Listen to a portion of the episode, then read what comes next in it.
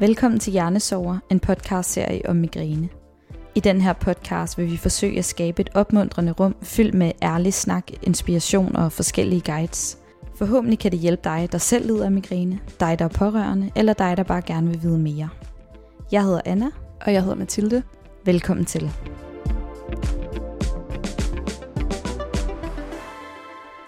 I det her afsnit, der skal vi have helt styr på, hvad det egentlig er, migræne er. Så vi ligesom alle sammen har det samme udgangspunkt, både i det her afsnit, men også øh, de kommende afsnit i den her podcast-serie.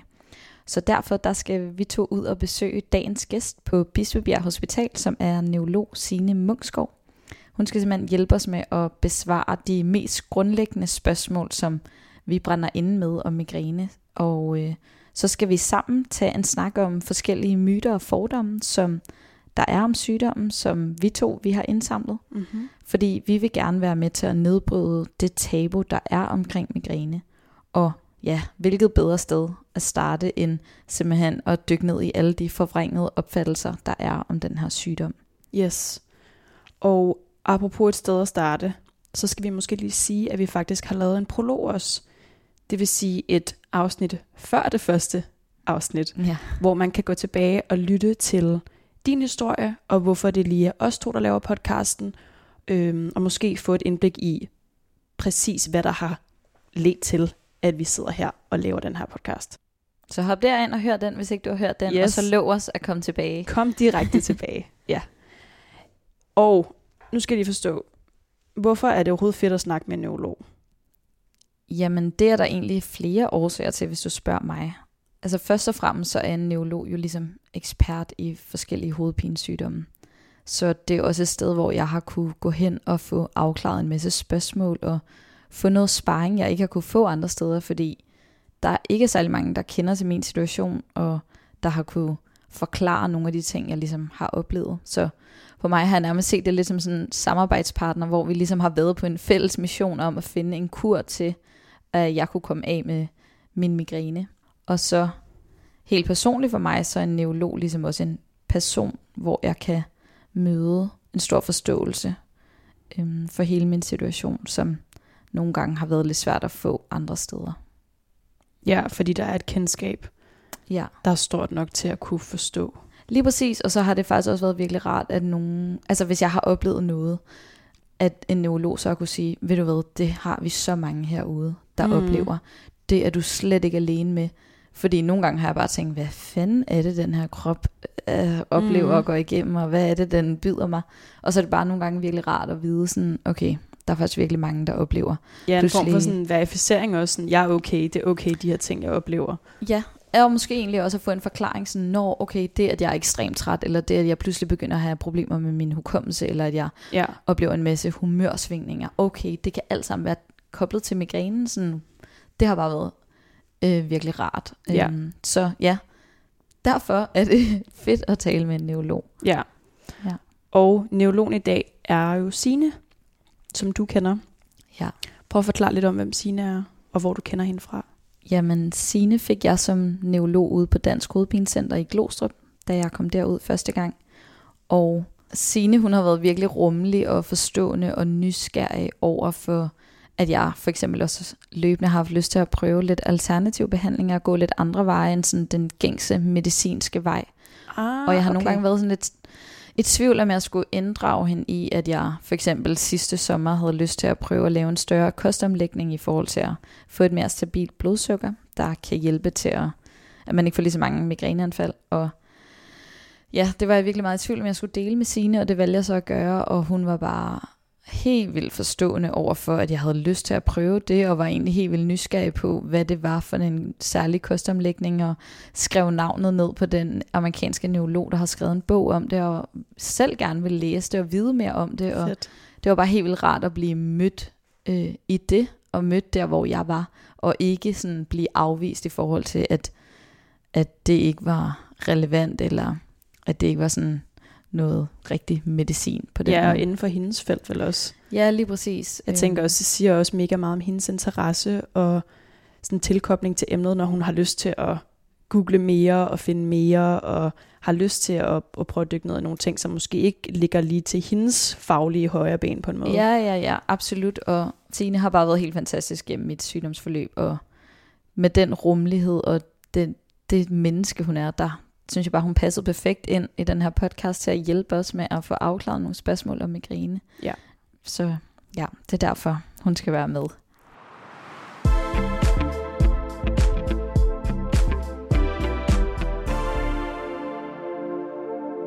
Hej med dig, Signe. Hej. Hej.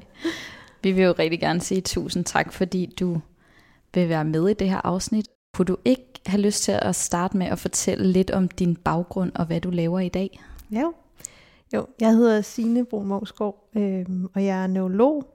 Jeg har beskæftiget mig med hovedpine, faktisk helt tilbage siden jeg var medicinstuderende, og har forsket inden for medicin overfor brugshovedpine, som jeg tror, vi også kommer til at berøre senere. Øh, og så har jeg været, været tilknyttet Dansk Hovedpinecenter i forskningen, og efter jeg blev neurolog, har jeg arbejdet der øh, i to år, inden jeg så kom herud på Bispebjerg Hospital. Øh, og det er faktisk også på grund af, at der er nogle nye behandlinger til migræne, som skal udbredes mere, og så er jeg kommet herud i takt med, at vi skal til at at give de her nye former for behandling. Herude er der jo brug for nogle flere ressourcer her i hovedpinen delen af neurologisk ambulatorium her. Og som migræneramt er det jo bare helt vildt dejligt at mm. høre, at det kan være med til at blive mere udbredt, fordi der er jo netop nogle meget lange ventelister rundt omkring i landet øhm, for noget af det her medicin. Det er jo et område, hvor man heldigvis ved mere og mere om det, og der er, altså, og der er engagerede mennesker, der virkelig gør deres bedste for at at finde ud af det. Og det er jo, altså, det er jo en hyppig sygdom. Altså hvis man ser hovedpine over en, over en bred kamp, både migræne og spændingshovedpine og alle de andre lidt mere sjældne hovedpinetyper, der er, så er det jo, altså det er jo virkelig en kæmpe befolkningssygdom. Ja. Signe, du er jo helt perfekt til at besvare de her spørgsmål, vi skal gennem i dag.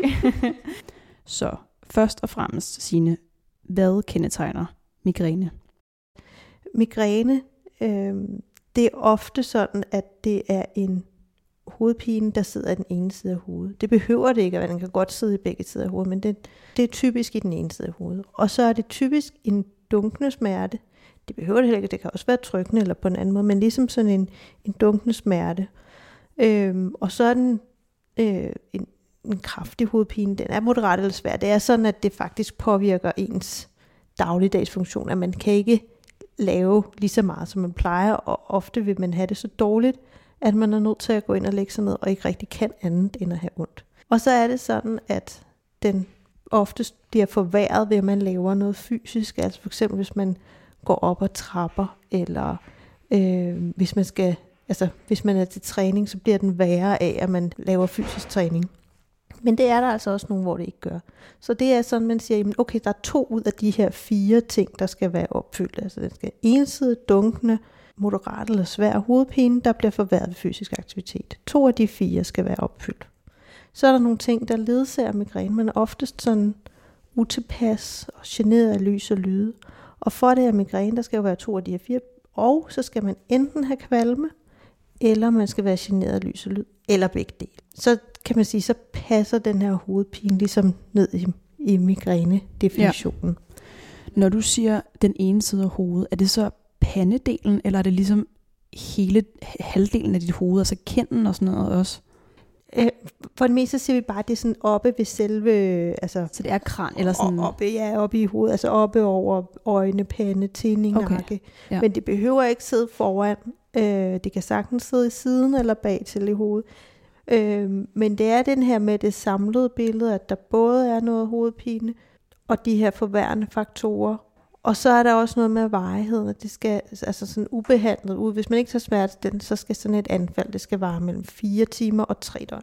Så der er sådan, altså, det er jo et eller andet sted en måde at prøve at få beskrevet en hovedpine, som vi ikke har et, et rigtig godt, hurtigt øh, diagnostisk værktøj til. Altså, og det gør jo også, at man kan godt sådan lidt både passe lidt i en migrænekasse, men man kan også passe lidt i sådan en mm. spændingshovedpinekasse. Ja, der kan være, man kan opleve overlap af symptomer. Ja. Ja. Og man kan også over, op, opleve, at en spændingshovedpine glider over en migræne, eller det starter som migræne, og så dagen ah, efter er ja. man måske stadigvæk sådan lidt, har stadigvæk lidt hovedpine, men den ligner måske lidt mere en spændingshovedpine. Ja, det giver god mening. Ja. Nu snakker vi om, at der er mange, der lider af migræne, men Ja. hvor, hvor mange er der nogle tendenser i det? Ja, det er sådan på befolkningsniveau, der ved vi, at igennem livet, der er der 16 procent af befolkningen, der vil opleve at lide af migræne. Wow. Men det dækker jo over, at der er nogen, der har et anfald hvert andet, tredje år, og nogen, og ganske få, som har det flere gange om måneden. Ja, 16 procent. Ja, Det havde ja. jeg altså ikke lige tænkt var så mange. Det er virkelig Nej. mange. Nej, og det er jo sådan, og det er jo hyppigere hos kvinder end mænd, men det er jo ikke sådan, altså det er 25 procent af kvinder og 10 procent af mænd, der har igennem et liv har migræne. Så det er, det er jo ikke, fordi det er sjældent hos mændene heller. Nej, men det er alligevel en halvanden fordobling. Altså hos kvinder end hos mænd. ja. Det leder også lidt frem til næste spørgsmål. Men hvem er det, der bliver ramt af migræne? Nu ved vi, at det oftest er kvinder, men Ja. er der andre faktorer, man kan pinpointe? Jamen altså, vi ved, at hos børn, altså man kan jo få det helt ned i barndommen, helt små børn kan jo også have migræne. Der er det super sjældent. Ja, okay. Øh, altså, i forhold til alt muligt andet. Altså, det, er jo ikke, det er jo ikke hyppigt, at børn har hovedpine heldigvis. Men ellers så, så, så fra teenagealderen, så begynder det at differentiere sig sådan, at, at pigerne får mere migræne end drengene. Der er stadigvæk drenge, der udvikler det. Ja. Men de fleste, de udvikler det sådan i, øh, i, i løbet af puberteten og de tidlige voksne år. Det er også sådan, hvis, hvis folk begynder at udvikle migræne efter sådan 40-50 års alder, så er vi sådan altid sådan, ah, skal vi altså lige være sikre på, at det ikke er noget andet. Okay. Øh, men der er altså også folk, der først udvikler en migræne sent i livet, uden at vi kan finde nogen god forklaring på det andet, end at, at det kom bare sent. Så det, at jeg fik det som 22-årig, det er egentlig ret øh, klassisk måske. det er egentlig. helt normalt. Det er en helt, helt normal alder at få migræne i. Ja. Og det er bare så sjovt, fordi der har man jo, helt personligt har jeg jo levet der i 22 år, aldrig døjet med hovedpine mm. eller migræne, og så pludselig blive ramt og få at vide, om det er helt normalt, du bliver ramt. Det er bare, Ja. det har været så uforstående. Ja. Altså, jeg har været så uforstående over for det, fordi ja, det er jo ligesom bare noget, der er dumpet ned i mit skød på den måde. Ja, sådan Men, øh, spontant. ja.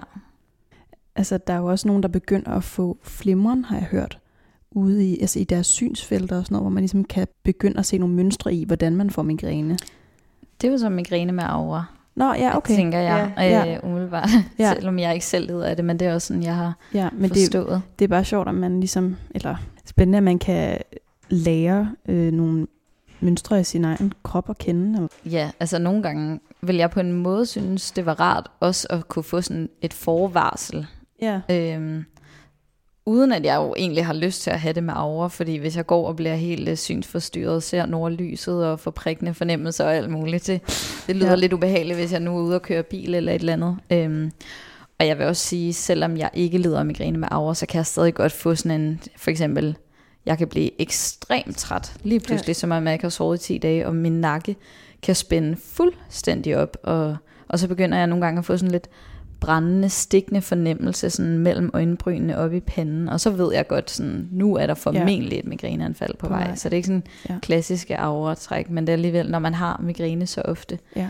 så lærer man alligevel lidt nogle små signaler at kende. Ja. Øhm, Og der er mange, der har de her forvarsler til migræne, at man bliver sådan lidt ja, træt, gaber, øh, der er nogen, der får noget væskeophobning i kroppen, og øh, kan blive sådan lidt almen utilpas. Øh, og nogle bliver også lysfølsomme og lydfølsomme før selve hovedpinen starter. Det er meget almindeligt. mm. Så man ved godt tit, hvad klokken den er Ja. slået. Ja. Øhm, og nogen kan også, øh, altså så ligesom ved at slappe af og, og tage den helt med ro, og måske få noget at spise eller drikke, er der nogen, der så kan enten udskyde migræneanfaldet, eller, eller undgå det. Mm. Det er ikke alle, der kan det. Mm. Der er nogen, hvor så ved man godt, at så, så Ja. ja. kommer det lige om lidt. Ja. Øhm, men det her med at få lys, eller sådan de her synsforstyrrelser og lysglimt og sådan, jamen det, er- det er noget, der hedder migræne med aura.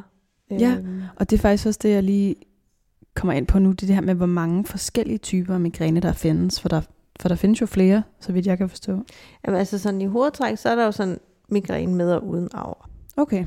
Og det der med at have aura, det er noget med, at man får nogle øh, signaler øh, fra, fra hjernen. Enten det kan være synforstyrrelser, eller det kan være føleforstyrrelser, øh, som sådan gradvist udbreder sig.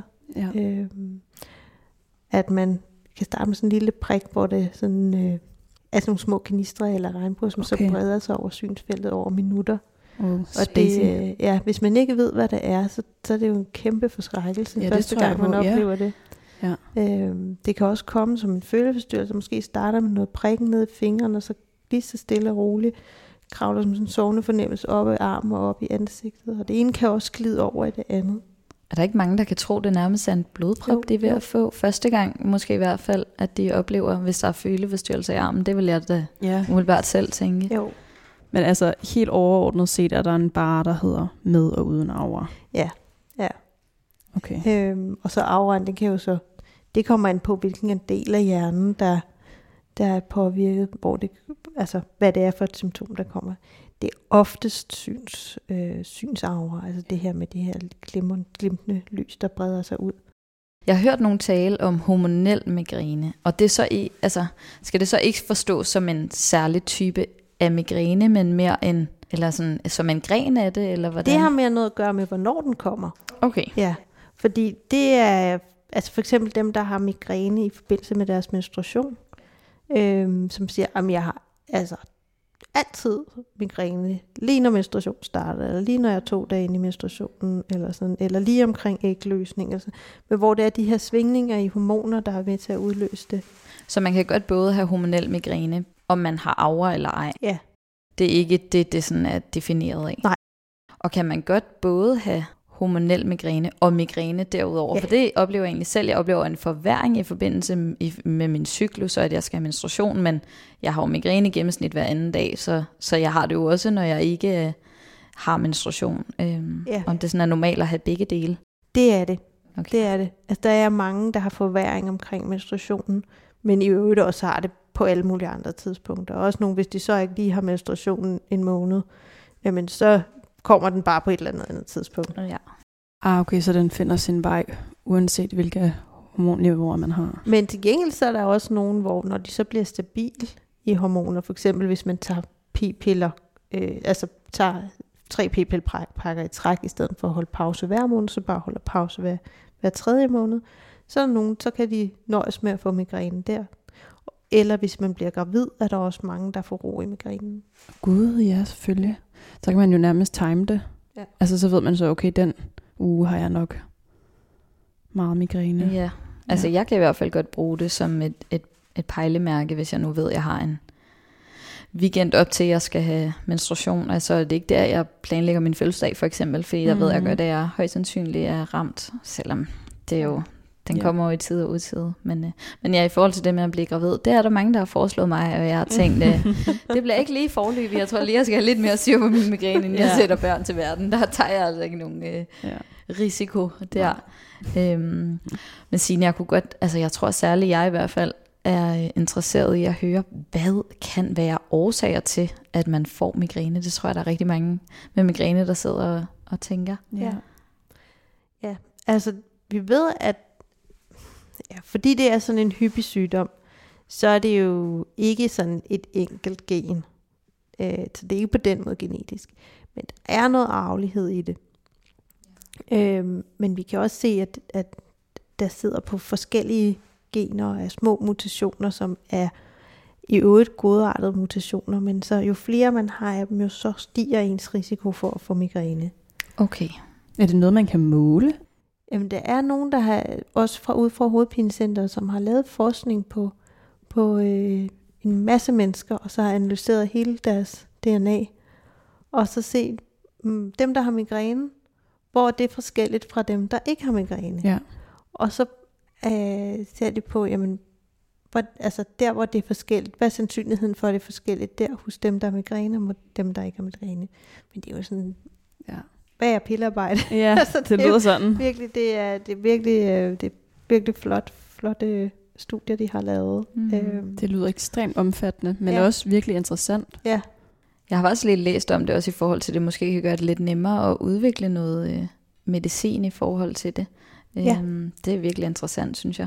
Men vil du så mene, at det på en eller anden måde altid er lidt genetisk betinget, eller er der også nogle gange, hvor det slet ikke er... der er jo også noget, altså der er jo noget miljø, og der er en masse ting, vi ikke ved omkring det, fordi der er jo også en masse med, hvilke nogle gener udtrykker man, og hvilke nogle gener udtrykker man ikke.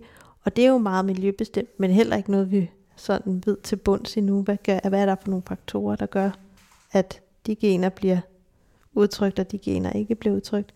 Øhm, og så er der jo også nogle andre mekanismer i forskellige smerte udløsende stoffer, der er i hjernen. Som hos dem, der har migræne, de har en højere koncentration af nogle af de smertefremkaldende stoffer. Mm. Øhm, og det er jo blandt andet også nogle af de smertefremkaldende stoffer, som man er begyndt at lave målrettet medicin imod. Det er en antistofbehandling for eksempel. Det er komplekst. Ja, men det er virkelig, altså det er jo, og det er jo også det, når det er sådan en hyppig, hyppig tilstand, så, så er det jo også svært at finde forskellene, mm. fordi så er det jo, fordi det er noget, der er, der er meget almindeligt at finde, og så ja. Er der bare nogen, hvor Det er svært at finde mønstre ja, det er i, svært at ja, finde, når der finde er så klart mange, mønster. tænker jeg ja. også. Ja. Ja. Det giver Øhm, god mening. ja, meget. Jeg synes i hvert fald selv nogle gange, det kan være svært, når folk spørger mig sådan, "Nå, men hvordan kunne det bare opstå ud af det blå? Og jeg har selv haft et uh, traume med min ryg, hvor jeg har tænkt, kan vide, om der kan være en sammenhæng der, men jeg aner det jo ikke, og jeg finder nok heller aldrig ud af det, men sådan, det må man nok også bare forlige sig med egentlig et eller andet sted, fordi der er jo så mange, der bliver ramt af sygdomme, og man kan jo ikke sige, om det var fordi, du gjorde det, eller det er fordi, du er genetisk betinget sat sammen på den her måde, eller sådan, altså måske Nej. skal man også bare Og man kan sige, Ja. tænk nu, hvis det hang sammen med din ryg, så var Mm. der ikke noget, du kunne gøre ved alligevel. Nej, det er så rigtigt. Ja.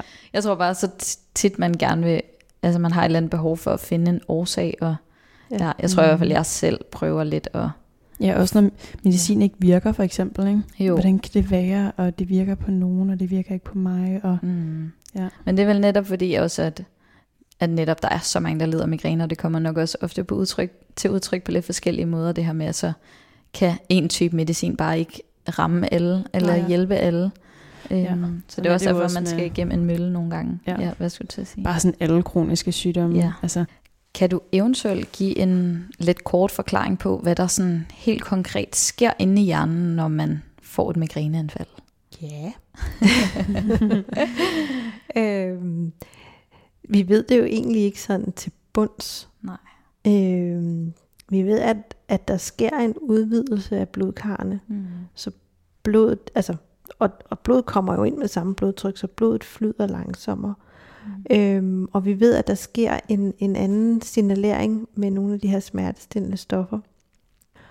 Og, og det er nogle, altså det er en, et eller andet øh, signal med de her smertefremkaldende stoffer, som blandt andet får, får blodkarren til at udvide sig og blodet til at, ud, at flyde langsommere. Mm.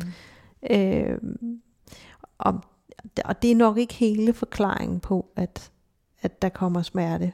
Det er meget interessant, så når jeg, altså jeg kan nogle gange få en oplevelse af, når jeg har migræneanfald, at jeg nærmest er blevet sat ind i et trykkammer. Ja. Som om, at det tryk, jeg oplever inde i min hjerne, ikke er det samme tryk, der omgiver mig. Nej. Øhm, og nu har jeg jo aldrig siddet i trykkammer, men det er på en måde den følelse, jeg Så du føler ligesom, at verden trykker på dig? Jeg føler Ja. i hvert fald, at der ikke er plads til min hjerne på Ja. en eller anden måde. Og det giver måske egentlig meget god mening i forhold til, at det er min blodkar, der udvider sig. Eller, det ved jeg ikke, Ja. men, men det er i hvert fald det er virkelig en, en følelse. Ja. Ja. Altså det er i hvert fald noget, jeg kan prøve at beskrive det med, for det er jo en så ukonkret smerte på en eller anden måde at skulle forklare, men det her med, at der, sådan, der opstår virkelig et tryk, øh, kan jeg i hvert fald føle Ja. øh, inde i hjernen. hvis nu Anna havde et migræneanfald, og du puttede hende ind i en eller anden form for hjernescanner, ville man så kunne se på scanneren, at der skete noget i hjernen? Man kan se, at, blodkarren udvider sig. Og så kan man se, hvis man, at, at, øh, at der er nogle af de her områder, der opfatter smerten.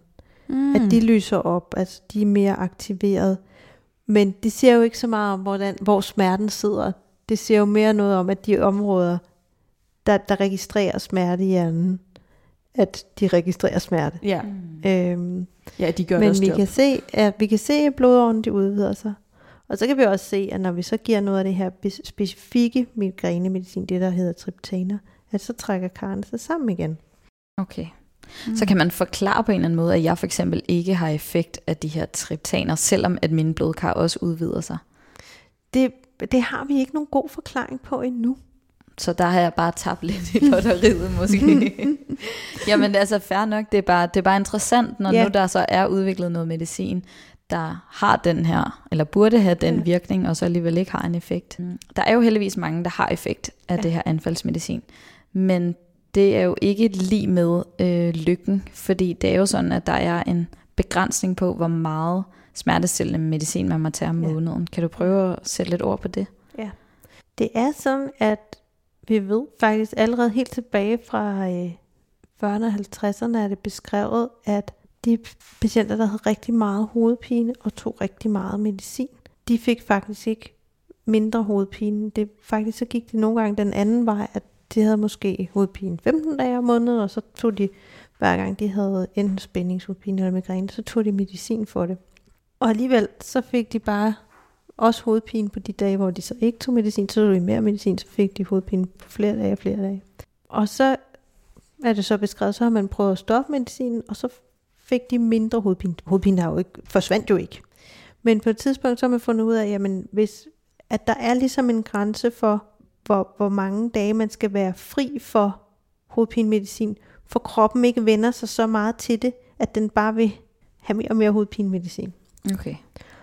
Og det der så er kunsten, det er jo lidt at, at give noget behandling for at forebygge hovedpine, så man kan undgå at få så meget hovedpine, at man tager for meget medicin, så det vedligeholder hovedpinen. Og det er så det, du nævnte tidligere, som hedder medicin overforbrugshovedpine. Ja. Er det korrekt forstået? Ja. Ja, det her med, at man har, får så meget medicin, at den smertestillende medicin vedligeholder en hyppig hovedpine, eller gør den endnu mere hyppig. ja. Kan du sige noget om, hvor mange dage om måneden man, man gerne må tage anfaldsmedicin, for eksempel? Ja. Altså vi ved, at hvis man kun tager Panodil, øh, eller paracetamol, eller ibuprofen, eller, eller det, der hedder naproxen, som er sådan de her, det vi kalder sådan simple smertestillende midler, som er det, tit det, man kan få i håndkøb. Øh, så kan man godt tage det op til 14 dage om måneden, uden, der, uden at det er med til at fremkalde hovedpinen. Okay. Men alle, stort set alle de andre ting, altså øh, Treo og kodimagnyl og de, der hedder triptanerne, og hvis man tager sådan øh, kodein eller morfin, øh, der må man højst tage det ni dage om måneden, for at være sikker på, at det ikke er med til at fremkalde hovedpine. Ja. Så hvis man har migræne, der faktisk kan afhjælpes af medicin, så skal man også finde en eller anden... Gylden middelvej Ja. næsten. Man skal lære at bedømme, hvornår vil jeg tage medicin, og hvornår vil jeg lade være. Fordi hvad nu, hvis jeg ikke hvis jeg får noget værre, og jeg ikke har nok medicin til det? Det er jo lidt sådan en... Det en afvejning. så stressende. Ja. Og er det, skal jeg tage en pille i dag, eller er det bedre, at jeg venter til i morgen, for der skal jeg jo også til en fødselsdag. Altså jeg vil Ja. forestille mig, at det er et stort ansvar. Og, men, men jeg tror, det er vigtigt, at vi lige berører det her emne, fordi også bare hvis der sidder nogle pårørende og lytter med, der, der har en migræneramt tæt på sig, der, Ja. ja. hvor de ved, at, at de har effekt af det her medicin, at, at, øh, at de også har en forståelse for, at selvom det hjælper nogle dage, så, så kan det bare ikke være mirakelkuren hver gang, fordi der jo simpelthen er en, øh, en begrænsning på, eller et limit på, ja, Ja. Øh, hvor meget man må tage øh, Ja. det her medicin. Men Signe, tusind tak for at øh, hjælpe os med at besvare alle de her spørgsmål. Jeg synes, det er helt vildt, at der er så mange, der bliver ramt af den her sygdom. Det er også vildt at tænke på, at når nu der er så mange mennesker, der lider af migræne, eller ja. kan opleve at blive ramt af det, altså så skulle man jo næsten tro, at de fleste også egentlig kendte til det, og helt vidste, hvad det indebærer at være ramt af migræne. Men helt personligt, så synes jeg faktisk ikke helt, det er den oplevelse, jeg har. Øhm, Jeg synes tværtimod, at jeg møder ret mange misforståelser på min vej om, hvad migræne er, og hvordan det føles, og også hvad man kan, og hvad man ikke kan, når man lider af migræne. Øhm, og netop derfor så har Mathilde og jeg indsamlet en lang række myter og fordomme om migræne, som vi gerne vil tale med dig om, øhm, så vi forhåbentlig kan ja, være med til at nedbryde tabuet og alle de her misforståelser om migræne, og så vi forhåbentlig kan blive endnu klogere på den her sygdom og dens mange ansigter, fordi den kommer jo bare til udtryk på øh, mange forskellige måder. Vi har indsamlet dem gennem Instagram og Facebook og migrænegrupper og folk, der ikke lider af migræne. Ja. Og øhm, den første, det er, at, øhm, at der er mange, der siger, at det er, den, altså, det, er det samme som en, en slem hovedpine. At det for eksempel kan fikses med lidt smertestillende medicin, som man køber bag disken i Netto. Øhm, panodiler og lignende. Ja, altså jeg kan jo starte med at sige, at nu oplever jeg jo både at have spændingshovedpine og migræne, og der er en verden til forskel.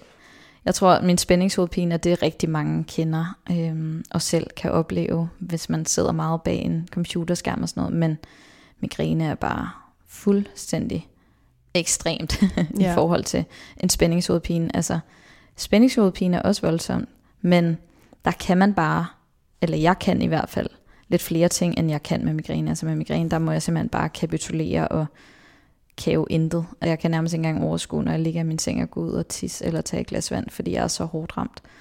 Øhm, ja. Men hvad tænker du om, om, om sådan en fordom her? Ja, jamen det er jo egentlig, som du siger, det der med, når man har migræne. Det er tit ikke kun hovedpine, Mm. men er tit også påvirket noget kvalme, og at det gør mere ondt, når man bevæger sig. Ja. Øhm, der er nogen, der godt kan tage en panodil, og så bliver det, og så bliver det overstået, men det er ikke hovedreglen. Øhm, der er som regel noget andet medicin, der skal til, og det er ikke for alle, at det tager alle de her ledsagssymptomer. Det er ikke alle, der slipper af med kvalmen og lysfølsomheden ved at tage medicin, så man kan godt stadigvæk være påvirket, selvom man måske ikke har hovedpine længere. Jeg er faktisk glad for, at du nævner det her med, at man også ligesom kan have nogle andre symptomer, fordi det er så rigtigt, altså når jeg får et migræneanfald, så er det netop også ekstrem træthed, en slem kvalme, nakkestivhed, øhm, koncentrationsbesvær, og jeg bliver enormt sensitiv over for både lys og lyd. Altså det i sig selv er jo også invaliderende, kan man Ja. sige, og, og på den måde adskiller migrænen sig bare virkelig også for hovedpine på, på det område. Øhm, ja. Mm. Der er også mange, der har skrevet ind, at de møder en myte eller en fordom om, at migræne er psykisk. Ja, det, det er det ikke.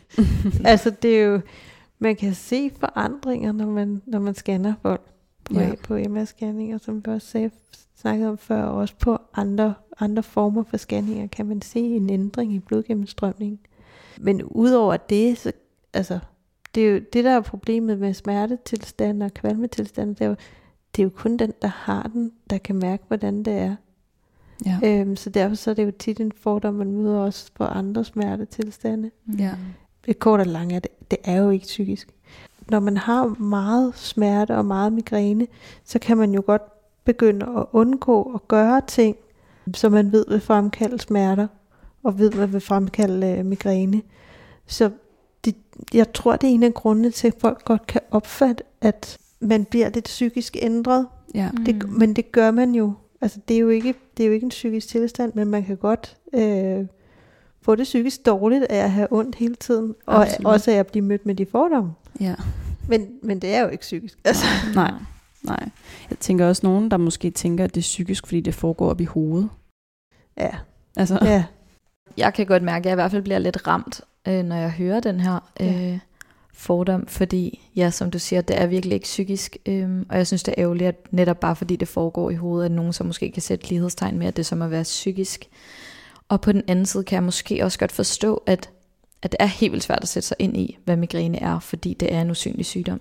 Ja. Øhm, og jeg vil også sådan imødekomme dem, der har den her fordom øh, med at sige, at ja, migræ, altså min migræne kan godt nogle gange blive udløst af, hvis jeg er sindssygt presset for eksempel, eller på anden måde sådan, øh, ja, har det helt Stresset, vildt svært. ja. Ja. Ja. Øhm, men det er aldrig det, der har forårsaget, at jeg har fået migræne, eller på den Nej. måde, men det kan selvfølgelig lægge et pres på, øh, ligesom at hvis man er helt vildt stresset, kan det være, at man har svært ved at sove eller noget, altså sådan på den måde, men, men det er ikke det samme, som at det er psykisk. Og det er jo også tit, altså det, er jo, det her er jo også en af de fordomme, der er med til, at der ikke er nogen, der tør snakke om, at de har migræne. ja. Øh, fordi hvis, hvis man fortæller det, og folk de så siger, jamen, jamen, det er bare psykisk, så gider man ikke at snakke mere om det. Ej, det er da også... Ja. Ja, og det er også sådan lidt, det er lidt svært at argumentere for, eller sådan, for jeg kan jo godt sidde og sige, nej, det er altså ikke psykisk, men, ja. men det, det er så svært at skulle, det er i hvert fald virkelig hårdt at skulle forsvare sig selv på den Jamen, måde. det er da så hårdt. Ja. Og derfor bliver jeg jo også glad for at sige, at du fortæller og bekræfter, at det ikke er psykisk, øhm, og at man jo ligefrem kan se det på en MR-scanning. Og, og ja, det her med, at der er så mange, der ikke tør at tale om det, altså, det er jo netop det, vi gerne vil undgå, fordi jeg tror personligt, at migræne bliver ved med at være svært at forstå, hvis også dem med migræne ikke taler højt om, at de lider af det, og ja. sætter ord på, hvordan de oplever at have det, fordi jo mindre vi taler om det, jo, jo mere mystisk vil det fortsat være. Øhm, ja. ja. Så er der en myte om, øhm, at det er en kvindesygdom, og at det kun er hysteriske og nærtagende kvinder, der får det. Og der kommer jeg til at tænke på Maud fra Matador, ikke? Ja. og, og Maud fra Matador, hun har jo ikke migræne, vel? Det er, det er en af professorerne ude på Hovedpinecenter, skeptisk, at Maud har ikke migræne. Fordi hun ligger med masser af lys ind gennem vinduerne, yes. og på en bakke op. ja, det vil hun altså ikke være i stand til. Det vil jeg i hvert fald ikke, når jeg nej, nej. Øh, ligger med migræne. Nej, men, men det er jo, altså, der er flere kvinder end mænd, der har det. Men der er jo stadigvæk, altså, der er jo stadigvæk rigtig mange mænd, der har det. det altså, så er det jo ikke en kvindesygdom. Mm-mm. Nej. Altså, jeg har klart også mødt flest kvinder, der lider af migræne. Ja. Øhm, men for eksempel en ung mand inden for mit arbejde lider også af migræne, og vi har haft nogle rigtig gode snakke, og han har faktisk også sat lidt ord på det her med, at han synes også nogle gange, det kan være svært, hvis, altså når nu migræne nogle gange bliver opfattet meget som en kvindesygdom, ja. fordi så kan hans venner sidde og sige, ej, det er jo sådan noget, vores kærester har, det er da ikke sådan noget, du kan være ramt af. Og mm. han har også følt, at han virkelig skulle forklare og forsvare, at han lider af migræne, hvilket ja. jeg godt kan forestille mig er, er virkelig svært. Så jeg tror, det er rigtig godt, at vi lige får slået fast, sådan, det er også helt legitimt, at mænd og helt normalt, at mænd øh, også får migræne. Ja, ja. Um. Så var der også mange, der skrev øh, den her myte om, at migræne er noget, man kan bruge som en undskyldning for at slippe ud af noget, man ikke gider. Det kan man vel godt, men det kan man jo med så meget. Ja. Altså, det, selvfølgelig kan man det, men det tror jeg altså ikke er ret, øh, er ret almindeligt. Igen, migræne, der er man jo tit påvirket over det hele. Folk kan jo godt se på en, at man har migræne. Ja, præcis. Man er jo helt klattet. Ja. Men i forhold til den her myte, altså, ja, jeg forstår godt lidt, hvor det kommer fra i forhold til, at det jo er en, en usynlig sygdom, og som du siger, Signe, der, der kan man jo bruge alt muligt som undskyldning, men jeg bliver også sådan lidt ked af det, fordi jeg håber, der gør nok ikke nogen tror, at jeg eller andre med migræne bruger det, øh, eller misbruger det rettere sagt, fordi det er bare sindssygt vigtigt at sige, at hver eneste gang, man som migræne-ramt er nødt til at aflyse en aftale, eller et arrangement, eller et møde eller andet. Det gør så ondt, og det er så hårdt, og det er lige hårdt hver gang. Mm. Og jeg håber heller ikke, at der er folk, der ikke lider af migræne, der kunne finde på at bruge det, bare for at lige at slippe ud af at skulle hjælpe mm. deres venner med at flytte eller noget. Altså jeg håber at generelt med alle sygdomme, at det er noget, man har respekt ja. for, og ikke misbruger, fordi jeg er også bange for, at det netop er det, der kan være med til at forvrænge billedet af en usynlig sygdom. True. Øhm, også med andre usynlige sygdomme for den sags skyld. Ja. ja. Nå, det var faktisk det for myter og fordommene. Ja, det var, øh, det synes jeg var rart også lige at tale med dig om, fordi det er jo noget, jeg som migræneramt og mange andre migræneramte kan blive mødt med, og så er det bare helt vildt dejligt, at der sidder en ekspert, der kan sige sådan, ah nej, ja, det, ja. sådan er det altså ikke, sådan hænger det altså ikke sammen. Øh, det, det giver lidt ro og forhåbentlig lidt afklaring, øh, og forhåbentlig også gjort nogen lidt klogere på den her ja. Jeg synes, det, det er jo interessant at høre, hvad der sådan florerer derude. Florerer derude, ja, præcis. Og hvad det er for nogle ting, som, som jer, der har meget migræne, mm. bliver mødt med. I hvert fald vil vi bare sige tusind, tusind tak, fordi du havde øh, lyst til at øh, hjælpe os. Ja, det var, det var sjovt at få lov til at stille spørgsmål til andre end nettet. altså nogen, der svarer helt oprigtigt øh, med et rigtig godt grundlag. Så det var virkelig fedt, at du ville det, Signe. Velkommen. Ej, det var virkelig dejligt at få en god snak med Signe, synes jeg. Ja. Jeg tænker, skal vi lige prøve at runde lidt af? Fordi i dag har vi jo været vidt omkring og snakket meget grundlæggende om migræne, og ligesom taget nogle detours. Så for at følge op på det, så tror jeg lige, at jeg vil høre dig, Anna. Hvad har egentlig overrasket dig allermest ved at blive ramt af migræne? Uha, det er et virkelig godt spørgsmål. Egentlig så tror jeg, at det er alt det, som migræne har bragt med sig, ud over alle smerterne. Ja, det er virkelig kommet bag på mig, at migræne jo bare er fuldstændig ligeglad med alt, der hedder weekender og fødselsdage og Mm. dates og eksamener og vigtige arbejdsmøder. Det kommer bare i tid og utid og har virkelig gjort, at jeg i hvert fald aldrig ved, hvad jeg kan og hvad jeg ikke kan. Ja. Så det er virkelig ofte forbundet med ødelagte planer. Jeg tænker også, at det er virkelig sådan det ultimative kontroltab. Fuldstændig. Ja. Altså, jeg har absolut ingen kontrol. Nej. Alt er ude af mine hænder, og det har været helt vildt svært at lære at leve med, faktisk. Øhm, ja, og jeg har det også sådan, at der er på en eller anden måde så mange følgevirkninger, at jeg tror nærmest, selvom man så har fjernet alle smerterne, så vil det stadig være en helt vild Ja. invaliderende sygdom, faktisk den måde, det ligesom går ind og overtager ens liv fuldstændig. Ja, det forstår jeg godt. Altså som jeg også talte med Signe om, så oplever jeg jo blandt andet også både søvnbesvær, træthed, koncentrationsbesvær, hukommelsestab, humørsvingninger, ensomhed, altså oplever Ja. manglende sexlyst og en masse bivirkninger af alt det her forskellige medicin. Øhm, og ja, netop den her konstante uvidshed. Og derudover så har migrænen jo også haft mange andre konsekvenser for mit liv. Altså for eksempel det, at jeg jo i et helt år ikke har kunne arbejde og studere, og nu er på så nedsat tid, man Ja. nærmest overhovedet kan være. Jeg kan ikke øh, løbe og træne, som jeg gerne vil. Jeg kan ikke drikke alkohol. Jeg kan ligesom ikke alt det, som mange andre unge midt i 20'erne, de kan. Øhm, Ja. Det er jo alt det udenom os. ja. Og apropos FOMO og alt det her, vi vi har jo også lavet et helt afsnit om akkurat det at misse ud, Mm. som, som vi altså vil dykke længere ned i på et andet tidspunkt. Men øhm, ja, jeg tror virkelig, at, øh, at jeg fik øjnene op for, hvor invaliderende det er at lide af migræne.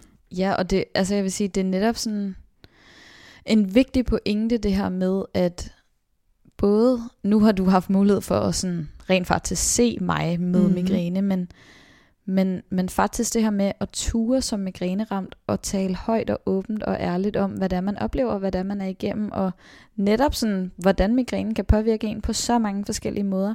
Ja. Jeg tror, at det er os selv, der også langt hen ad vejen kan være med til at nedbryde nogle af de fordomme og myter, som vi netop har talt om i dag, som er om migræne. så får man forhåbentlig en følelse af, at det er mindre af ens identitet. Jeg tænker også, at nu hvor du er så god til at sætte ord på og tørre at snakke om det, så er det jo også en måde, hvor andre, der lytter med, øhm, kan mærke, at de ikke er alene, og at de her symptomer faktisk sker for mange mennesker. Ja, det kan vi i hvert fald håbe på. Du har lyttet til Hjernesover. Mit navn er Anna. Og jeg hedder Mathilde. Husk, at du kan finde flere udsendelser af podcasten i din foretrukne podcast-app, og du kan deltage i samtalen om migræne inde på vores Instagram-konto Hjernesover. Tusind tak, fordi du lytter med.